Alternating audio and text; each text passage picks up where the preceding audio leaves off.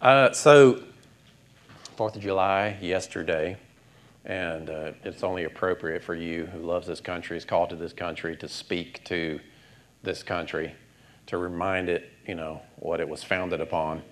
So I asked Mike to share a little bit, and even for the, some of you guys that are international folks that don't quite understand why we're so vehemently, you know, willing to fight for liberty. Um, that, that's something that I appreciate about Mike's perspective is that, you know, I was one of those kind of pastors that was like, don't talk about politics in church. It's not its place. Leave it out there.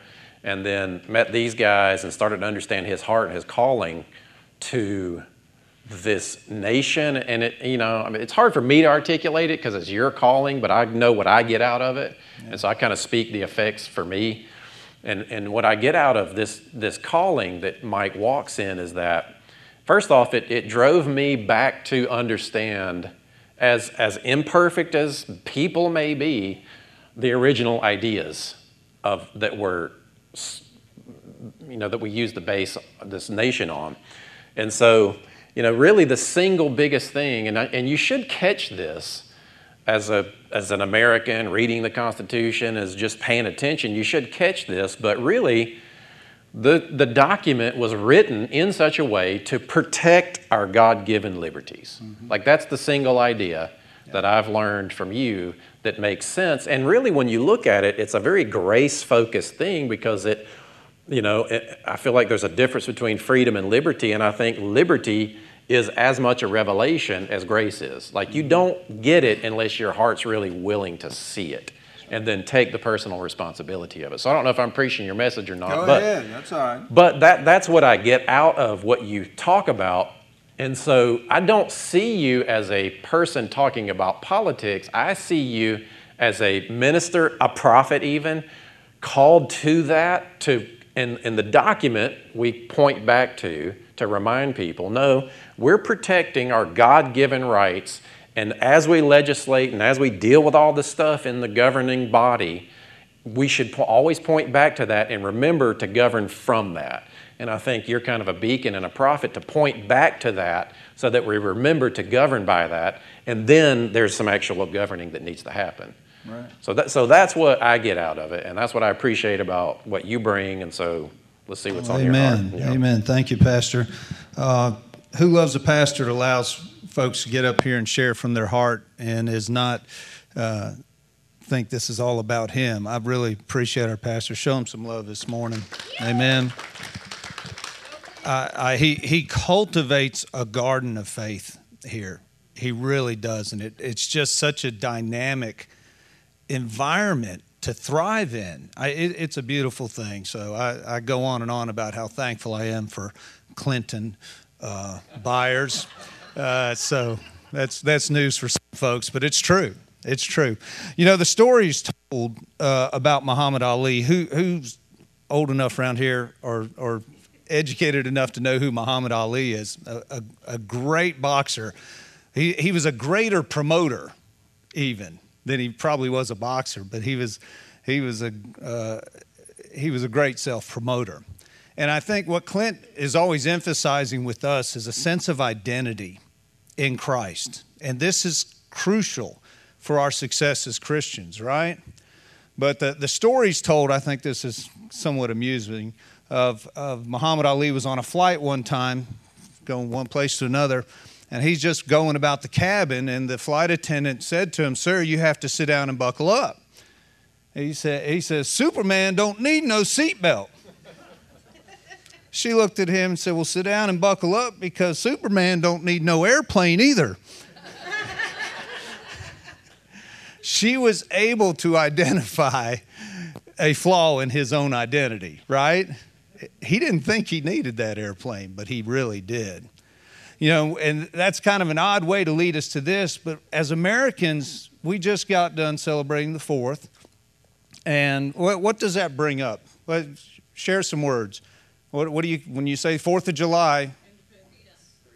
Independence, freedom, flag. Yeah, nobody's even mentioned food. What's up? Y'all aren't hungry? there's there's fireworks, right? Independence, freedom. The one word I don't think I heard was liberty. That's interesting. It's amazing where our culture can get us with the language, isn't it? I mean, how many of you feel, uh, we'll talk about liberty and freedom in just a moment, but how many of you feel, uh, since y'all use the word freedom, I'll use your word, more free or less free in your lifetime? Less. Do you, did I hear more? Bob, did you say you feel more free? Yeah, well, that's probably because of your Christian walk, right? But do you, in California today, they wouldn't have had such a good worship service as we just did. Because they're, they do not have the freedom to sing in church. Did you know that? Or that's the claim that they have suggested you don't worship or sing out loud in church. That's a freedom. And so let me, let me share with you a little bit. I would say we're less free as a people in America today. And freedom, if you understand the word, is a permission granted. All right? Liberty is an endowment given. They're very, very different things. Liberty comes from God, it is part of the very nature of who we are as His created beings.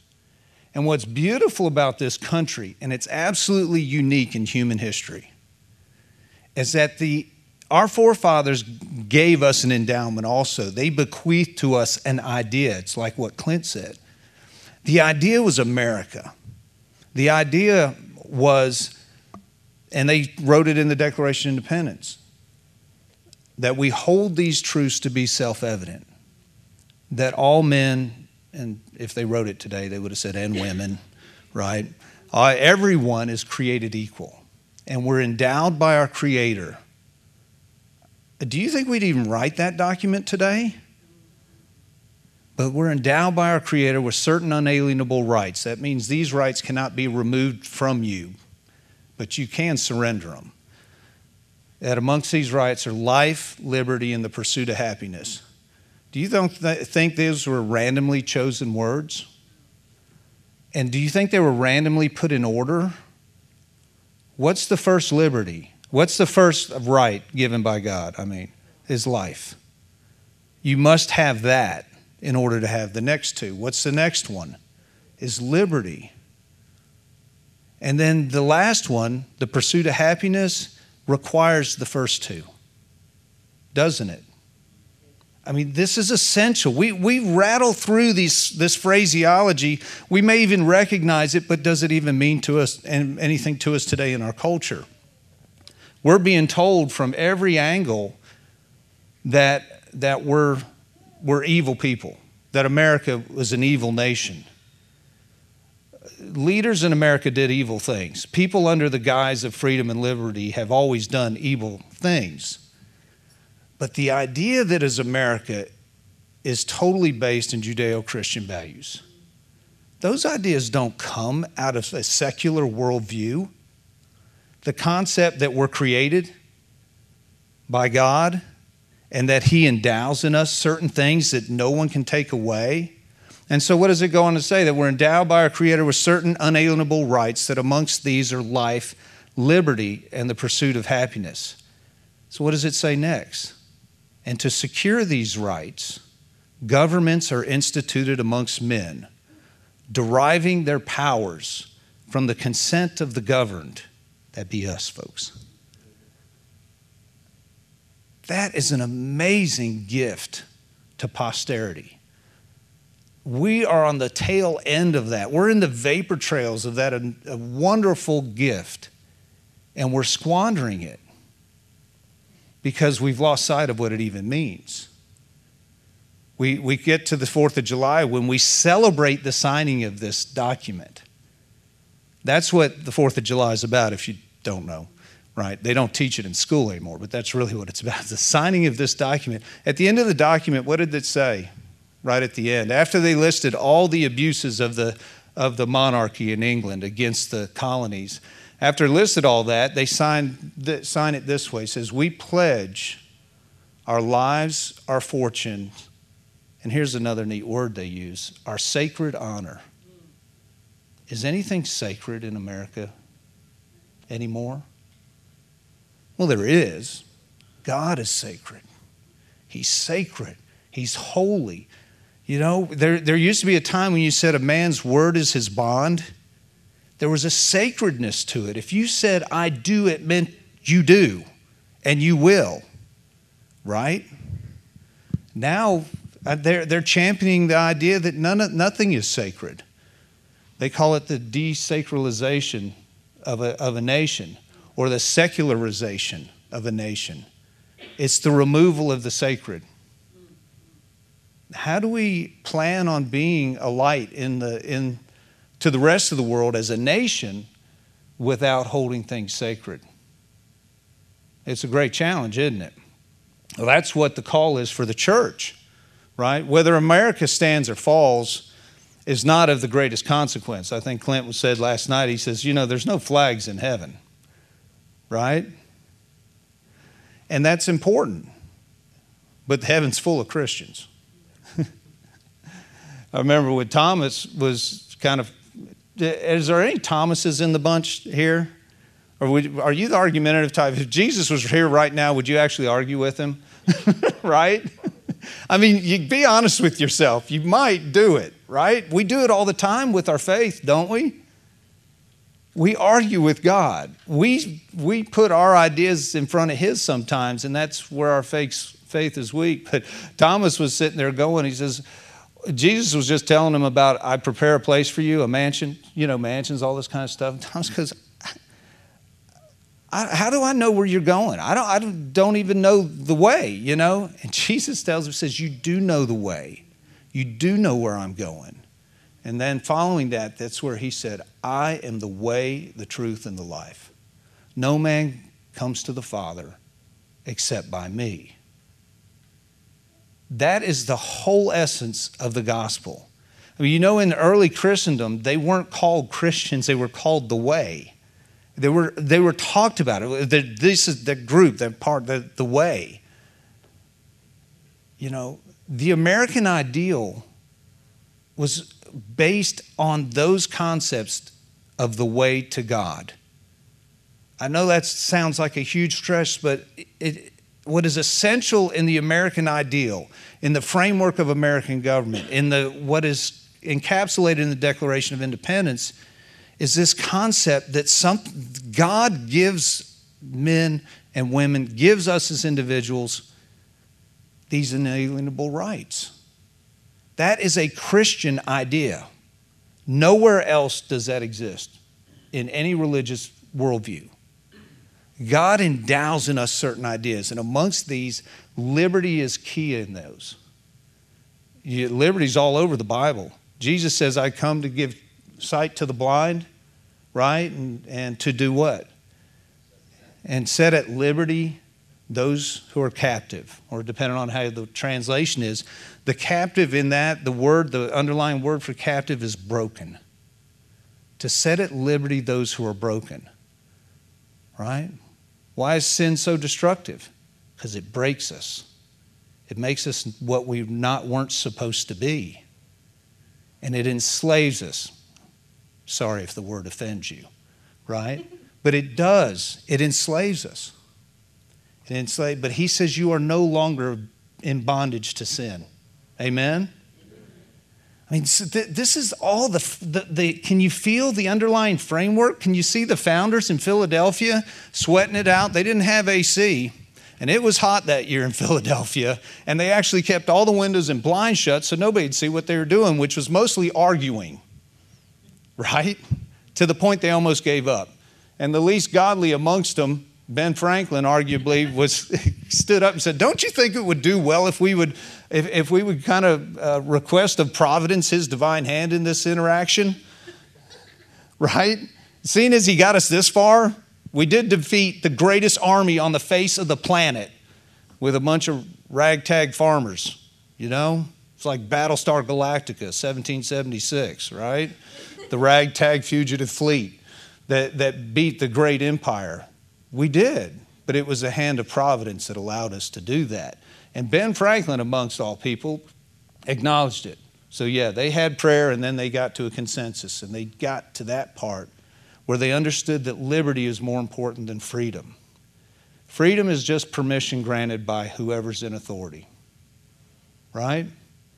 You're free to get up and go to the bathroom during service. You're free to walk in and out of here. You're free to, because the authority in the room is, is Clinton. He allows it, right? When you serve your time in pre- prison, you're free to go, right? But liberty is a whole different concept. Paul wrote most of the New Testament in prison. Was he free? No. But was he at liberty? Oh, yes, he was. You can't take that. They could not take that from him, they could not separate it from him. Even at death, liberty is not separated from the human condition. We step from this life into eternity in a state of liberty, and we just get to see better on the other side. We just get good vision. Right? And so what I if I could leave anything with you is understand the value of liberty in your own heart first. Because it's your identity. Clint talks about the angst that's in the world. I mean, you were just mentioning it. That surrounds us today. Do, do people feel, I mean, look, our, our pews are half empty because people are afraid of something. They don't have certainty of things. And that fear is identifying what's really going on or what their belief system's based on. And I don't, I'm not, you know, demeaning anyone who chooses not to be here today because they're concerned about the virus. You know, if the plague was going on, I would recommend don't show up, right? Um, and so, for whatever reason, they make those choices, but I want people to evaluate what they really believe and what will motivate them to do things um, that'll bless the rest of the world around them. I mean, so the document we signed in 1776, uh, that was treason that year. It was high treason. What was the punishment? Death.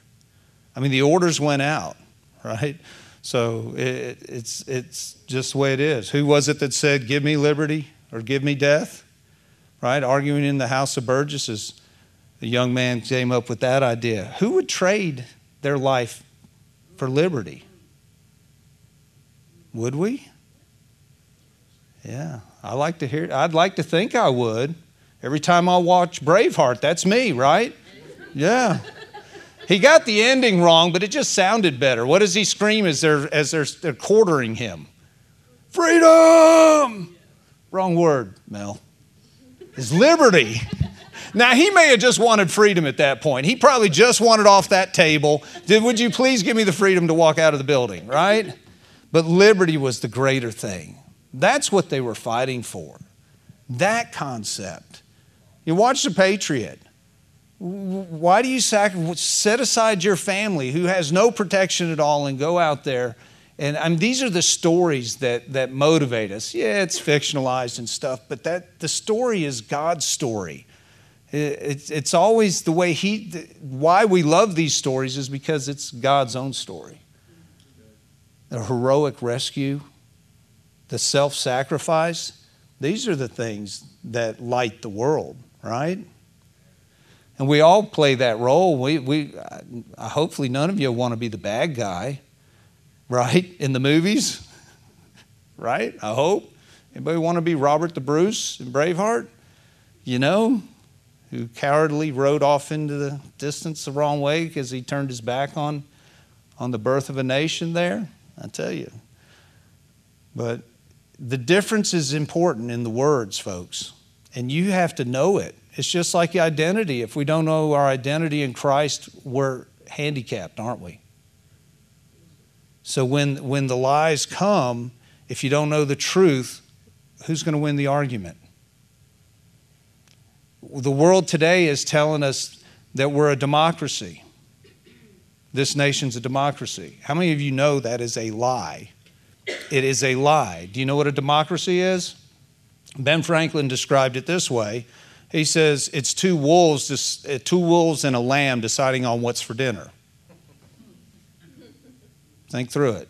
That's democracy. It's called mob rule. Whoever has the most votes rules. Our, our forefathers did not give us a democracy. They knew that that would tend toward evil because people are what? Inherently, without Christ, they are what? We're evil. The scripture tells us every intent of our heart is evil without God. They knew this, so they were trying to build a government to protect what God has given us, knowing that these evils exist within the human condition. And we're being told that was bad. They're telling us that America is evil, that the whole concept was. And more and more people are believing it. Well, I refuse to believe it. I'm not going to apologize for being American. I'm thank God I got born here. Thank God. The entire world wants to come here. They would crawl here over broken glass to come here and be called an American. As bad as it even is today. That says something. They're not attracted to San Francisco, Atlanta, Iowa, they're not attracted to that. They're attracted to an idea. They hear it resonating throughout the ages that we hold these truths to be self evident. When they see the Statue of Liberty, they hear that ring. That's what they hear. That's why they come. That's why we should be grateful we're here and we should champion what was right. And it is an idea. Amen? We have to have it in our hearts. We have to be fully persuaded. Just as, as believers, we have to be fully persuaded of our identity in Christ. That's what makes us powerful in the face of the enemy. Does Satan have any dominion over you at all? None. Does sin hold you in bondage anymore? Does it have the power to enslave you anymore as a Christian? It does not. We have been set free.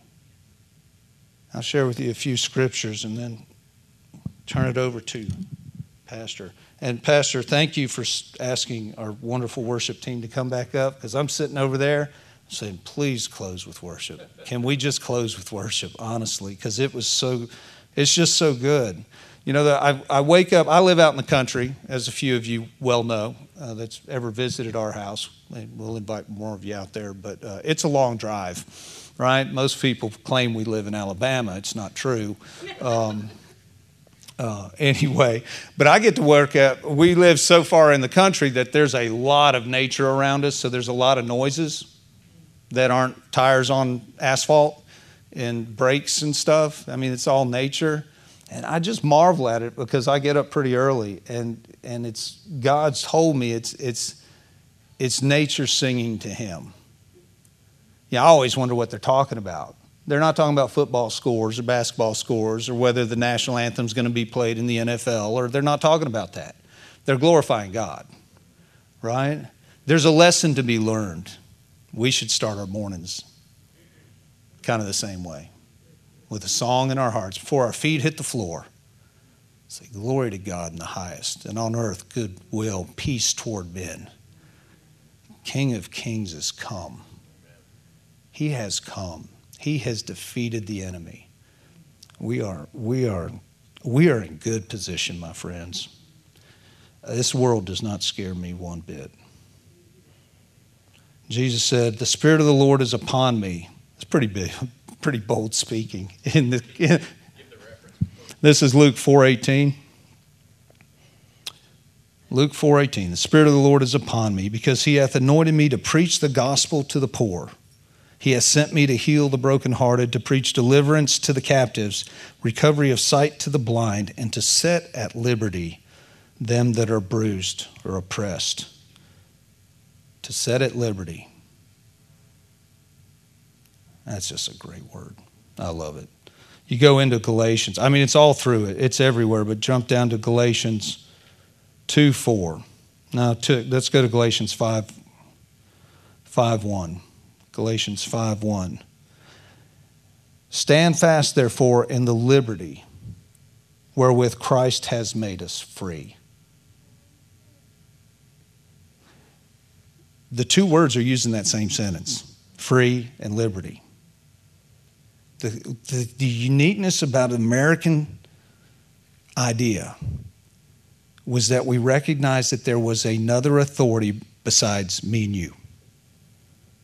The great weakness of the leftist mindset, the Marxist worldview that's being pushed at you day and night through the media today, is it's telling you you're the authority or they're the authority.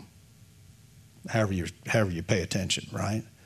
The reality is, in this scripture, in this statement, in our founding documents, in everything you read about our founders and what led up to the, the great birth of the American nation, is this In the liberty wherewith who has set us free? Christ. Absolute recognition of authority. Christ, we got to get first things first. What do you say in Revelations? You have forgotten your first love. He's kind of just admonishing the churches. You forgot your first love, Christ. it's the great endowment of our nation. Is what we were given was an acknowledgement, first and foremost, that God is the ultimate authority. And then he gave some of that authority to us.